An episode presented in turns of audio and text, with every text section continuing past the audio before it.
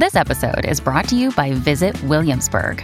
In Williamsburg, Virginia, there's never too much of a good thing. Whether you're a foodie, a golfer, a history buff, a shopaholic, an outdoor enthusiast, or a thrill seeker, you'll find what you came for here and more. So ask yourself, what is it you want?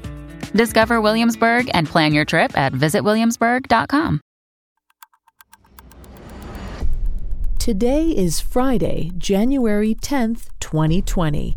On this day in 1983, New York mobster Roy DeMeo was shot seven times and left dead in the trunk of his own car. The lingering question isn't who wanted DeMeo dead, rather, which one of them got there first.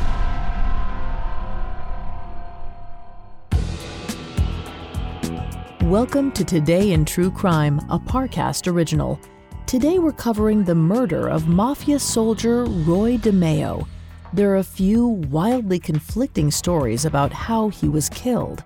Two different people have claimed credit, and the FBI tried to pin it on a third. As we try to uncover the truth, let's go back to Long Island, New York on the morning of January 10th, 1983.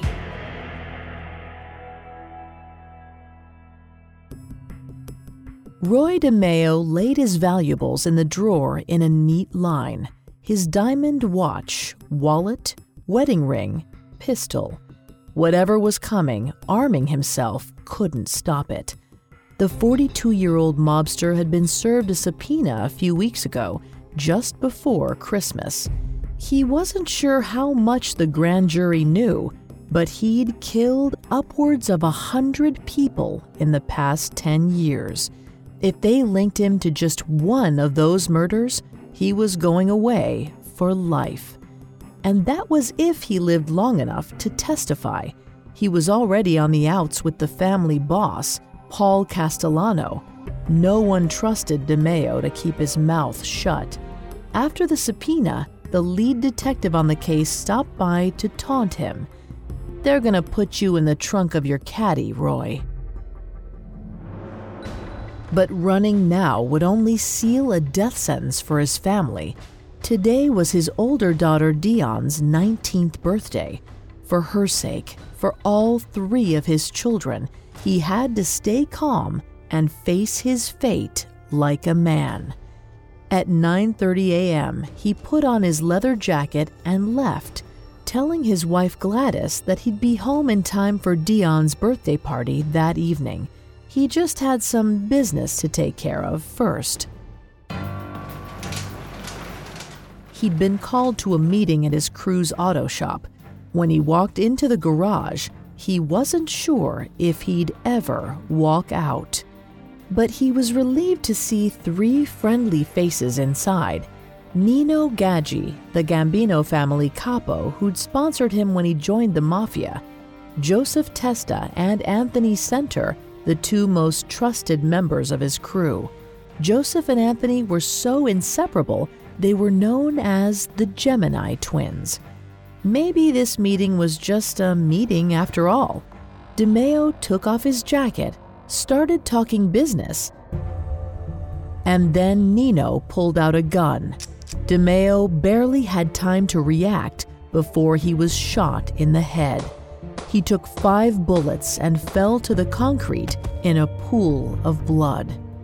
He was already dead beyond any doubt, but for good measure, the Gemini twins shot him once behind each ear.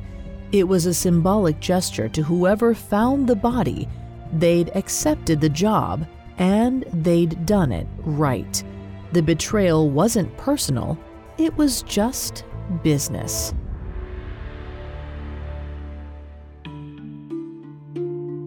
At least, that's the story the FBI put together. Ten years later, another mobster claimed credit for the murder. Lucchese family acting boss Anthony Casso. Let's go back again to 9:30 a.m. on January 10th, 1983. DeMeo had been called together at his crew member Patty Testa's house. When he arrived, Patty wasn't there but his brother Joseph was, along with the other Gemini twin, Anthony Senter. DeMeo was offered a cup of coffee. Turning his back, he took off his jacket, sat down, and the Gemini twins opened fire from behind. DeMeo's own crew saw the writing on the wall. They could go down with their leader, or they could take care of the potential rat problem and come work for Anthony Casso. The decision was easy. But that's only if you believe Casso's version. Yet a third person also claimed credit for the hit Richard Kuklinski, a freelance hitman who claimed he'd worked with DeMeo for years. At 9:30 a.m., DeMeo drove out to meet Kuklinski, Big Rich as everyone called him. Big Rich worked with the mafia, but he was not in the mafia. He never even spoke to any mobsters unless they had a job for him. So at the moment, he was about the only person DeMeo could definitively trust. When they met up, DeMeo was in a panic. He was in trouble. There was a case against him. He'd been called to testify, and that was the least of his worries. DeMeo didn't get to the part where he explained why he was telling him all this. Assessing the situation, Big Rich pulled out a 38 and shot the mobster in the head. That put an end to everyone's problems. Kuklinski stuffed the body into the trunk of DeMeo's Cadillac, left it there in the parking lot, and went home. He slept easy that night, knowing that Roy DeMeo would never utter a peep about their connection. We'll take a closer look at these conflicting stories right after this. Now back to the story. From 1973 to 1983, Roy DeMeo ran a mafia killing factory out of the Gemini Lounge in Brooklyn. It's hard to say exactly how many people his crew killed. The FBI puts the estimate at around 100, but it's possible there were at least twice that many. No trace was ever found of most of the victims, thanks to the proprietary Gemini method. The unfortunate Mark would be lured to the club.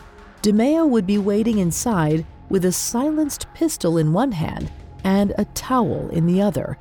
As soon as the target came in, he would shoot them in the head and wrap the towel around the wound to catch the blood. Another crew member would leap out of the shadows and stab them in the heart to stop the blood from pumping. Then the victim would be taken to the bathroom, stripped, and strung up in the shower, where the blood was drained and washed down the pipes. Once the veins were empty, the body was laid out on a plastic sheet and dismembered. From there, cleanup and disposal was easy. Most of these hits were at the behest of the mafia. Some were personal favors for friends or associates. Sometimes they just did it for fun. By 1982, the FBI was investigating the suspicious number of people who went into the Gemini Lounge and never came out. They were also investigating DeMeo's higher ups in the Gambino family, including the boss, Paul Castellano, Anthony Nino Gaggi, and a host of others who could be in trouble if DeMeo cracked under questioning. Sometime in 1982, the FBI's bugs picked up a conversation between two Gambino family members. Apparently, Paul Castellano had put a contract out on DeMeo, but no one was willing to do the job. John Gotti passed on it because DeMeo was constantly surrounded by an army of killers. Trying to get near him was a suicide mission. Next, Castellano offered the job to his underboss, Frank DeCicco, but he didn't want anything to do with it either. The only way to get to Roy DeMeo was through his squad of mass murderers. So, if you can't beat them, recruit them. Somehow, the task fell to DeMeo's two most trusted accomplices, the Gemini twins, Anthony Senter and Joseph Testa. They weren't actual twins, but they were the same age, they'd grown up together, and they'd been committing crimes together for decades. Best of all, they were the only two original members of DeMeo's crew who weren't already dead or in jail.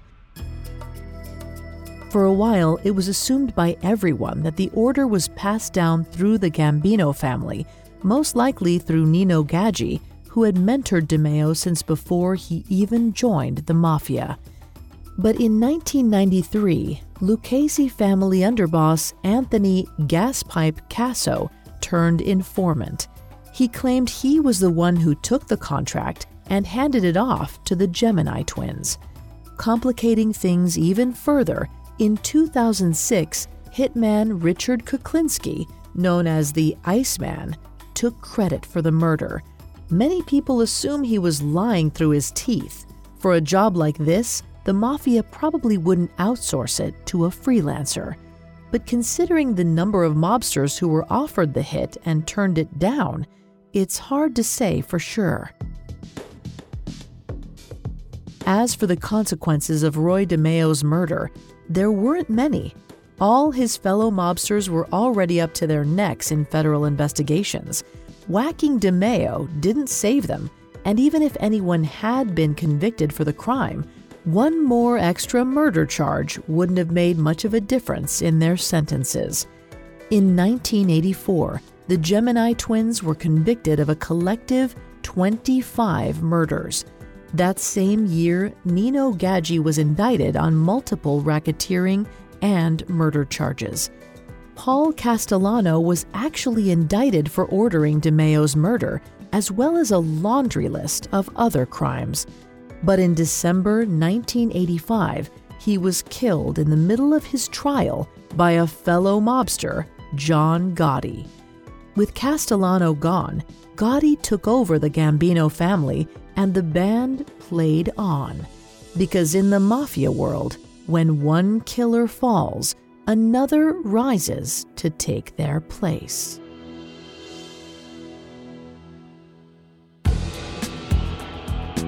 Thanks for listening to Today in True Crime. I'm Vanessa Richardson.